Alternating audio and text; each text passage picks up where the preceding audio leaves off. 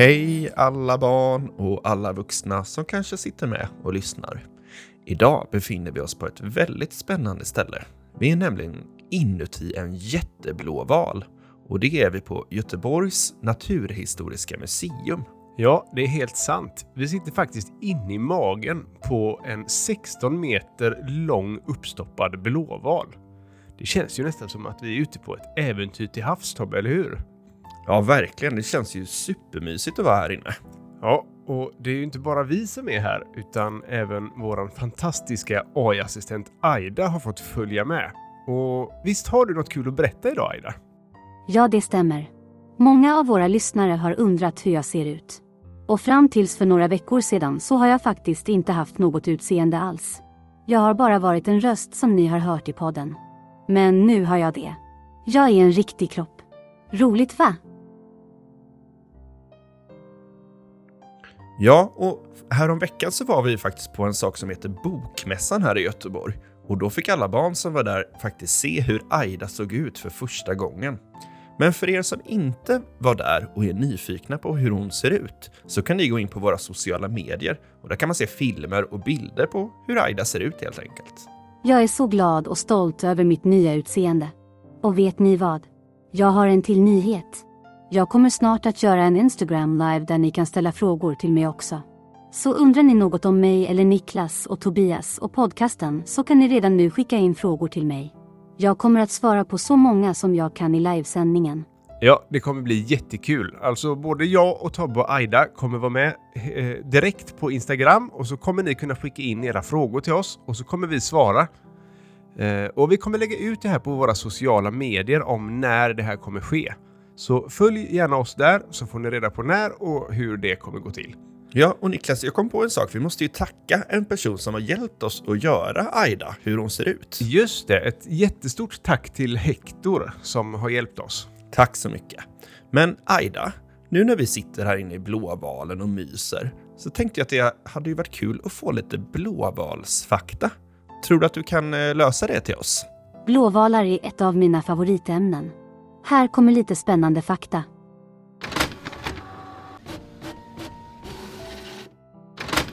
Tack ska du ha Aida. Ja, då kör vi igång kvällens faktaämne som idag handlar om blåvalar. Blåvalen är den största och det tyngsta djuret som någonsin har funnits på jorden. En blåval kan bli upp till 33 meter lång och väga upp till 200 ton. Det är som om tre, 35 elefanter eller 2500 människor hade ställt sig på en våg. Blåvalen har ett jättestort hjärta som kan väga lika mycket som en bil. Blåvalens hjärta slår ungefär nio gånger i minuten och pumpar ut blod genom hela kroppen. Och du, du skulle kunna simma genom dess stora artärer. Blåvalen har också en jättestor tunga som kan väga lika mycket som en elefant. En blåval kan äta upp till 4 ton krill varje dag. Det är som 40 000 hamburgare nästan. Blåvalen den kan hålla andan i upp till en timme när den dyker ner i djupet för att leta efter mat. Och Den kan dyka ner till 200 meter under ytan. Och det är längre än vad Eiffeltornet är högt.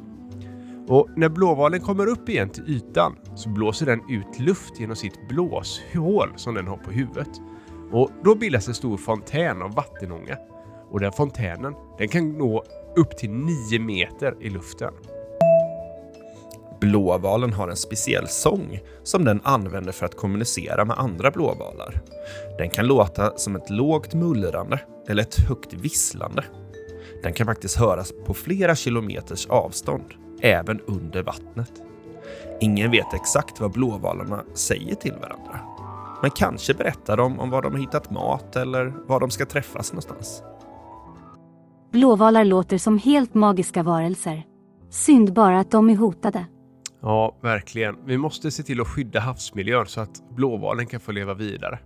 Men nu så är det dags för kvällens saga som också utspelar sig på ett museum. Ja, precis. Det, den här sagan kommer att handla om ett dinosaurieskelett faktiskt och är önskad av systrarna Tilda och Stella. Här är deras ljudmeddelande. Hej, jag heter Tilda. Jag heter Stella. Jag är nio år. Och jag är sju år. Vi bor i Nacka. Och vi vill höra om en historia eh, om en flicka som gick till ett museum och kollade på dinosaurier och dinosaurieskelett. Och, hon, och helt plötsligt så började dinosaurierna att prata. Hej då. Hej då. En saga på museum låter spännande. Tack tjejer för er kreativa idé. Nu förvandlar jag den till verklighet. Tack så mycket snälla Aida. Då tycker jag vi gör så att vi dyker rakt ner i sagans dinosaurievärld. För nu börjar sagan Dinoskelettets hemliga liv.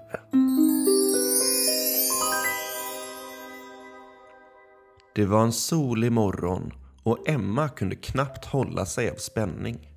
Idag var dagen då hon och hennes förskoleklass skulle besöka stadens naturhistoriska museum. Emma älskade dinosaurier och hade längtat efter det här besöket i veckor. Hon hade till och med på sig sin favorit-t-shirt med en T-rex på. När de äntligen kom fram till museet var Emma som i en dröm. Hon kunde inte tro sina ögon när hon såg de gigantiska skeletten av T-rex, Triceratops och Velociraptor.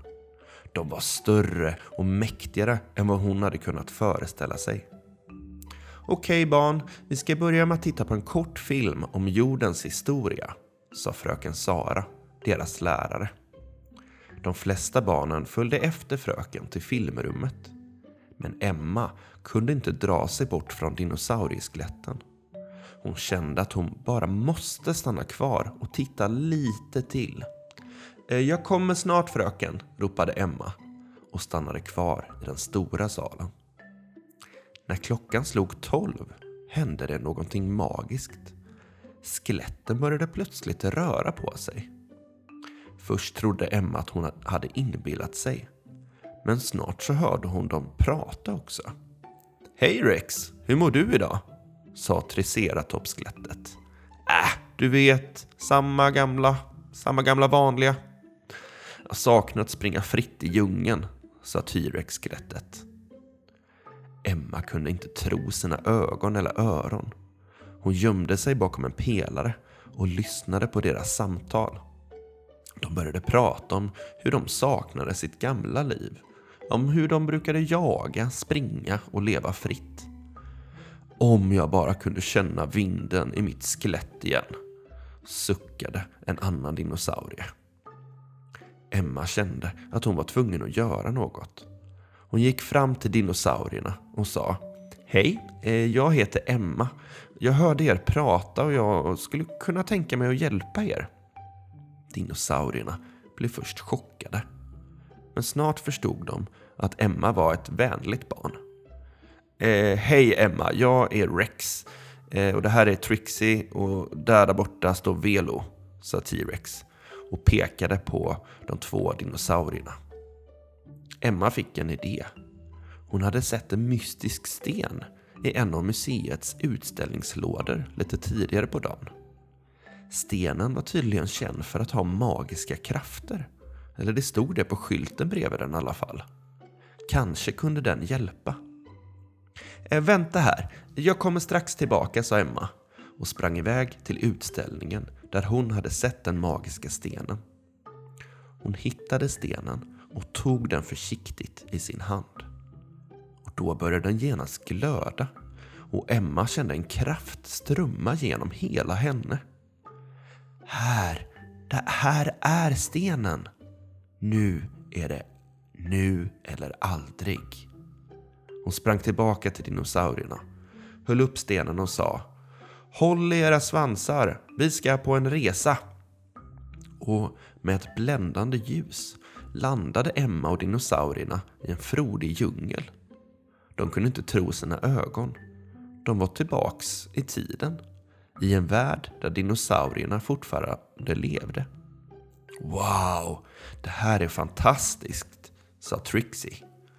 Jag kan känna vinden i mitt skelett, jublade Velo. Men deras glädje var kortvarig. Plötsligt hörde de ett högt vrål. En annan, mycket större och farligare dinosaurie kom springandes mot dem. Snabbt! Vi måste tillbaka! skrek Emma. Hon höll upp den magiska stenen igen. Men ingenting hände. Åh nej, vi måste vara nära varandra för att det ska fungera. Rex, T-Rex, tänkte snabbt. Jag ska distrahera honom. Ni två, spring till Emma. Rex brölade tillbaka och rusade mot den farliga dinosaurien. Och det gav Emma, Trixie och Velo tillräckligt med tid att komma nära varandra igen. Emma höll upp stenen och den började glöda igen. Nu Rex, kom tillbaka! ropade Emma. Och i sista sekunden hoppade Rex tillbaka till gruppen. Och med ett nytt bländande ljus försvann de allihopa. De landade tillbaks i museet precis som klockan slog ett. Ingen hade märkt att de var borta. Stenen hade förlorat sin glöd och dinosaurierna blev till skelett igen. Vi kan aldrig tacka dig nog, Emma, sa Rex innan han blev ett skelett igen.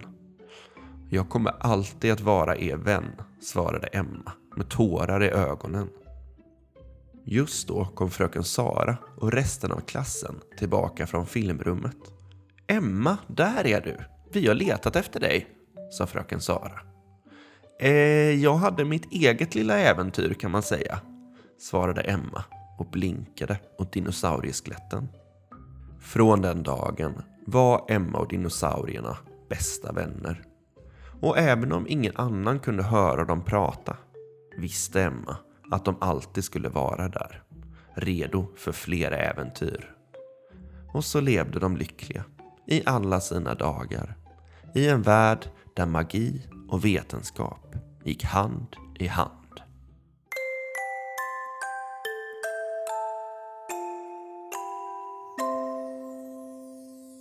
Ja, det blev ju en superhäftig saga.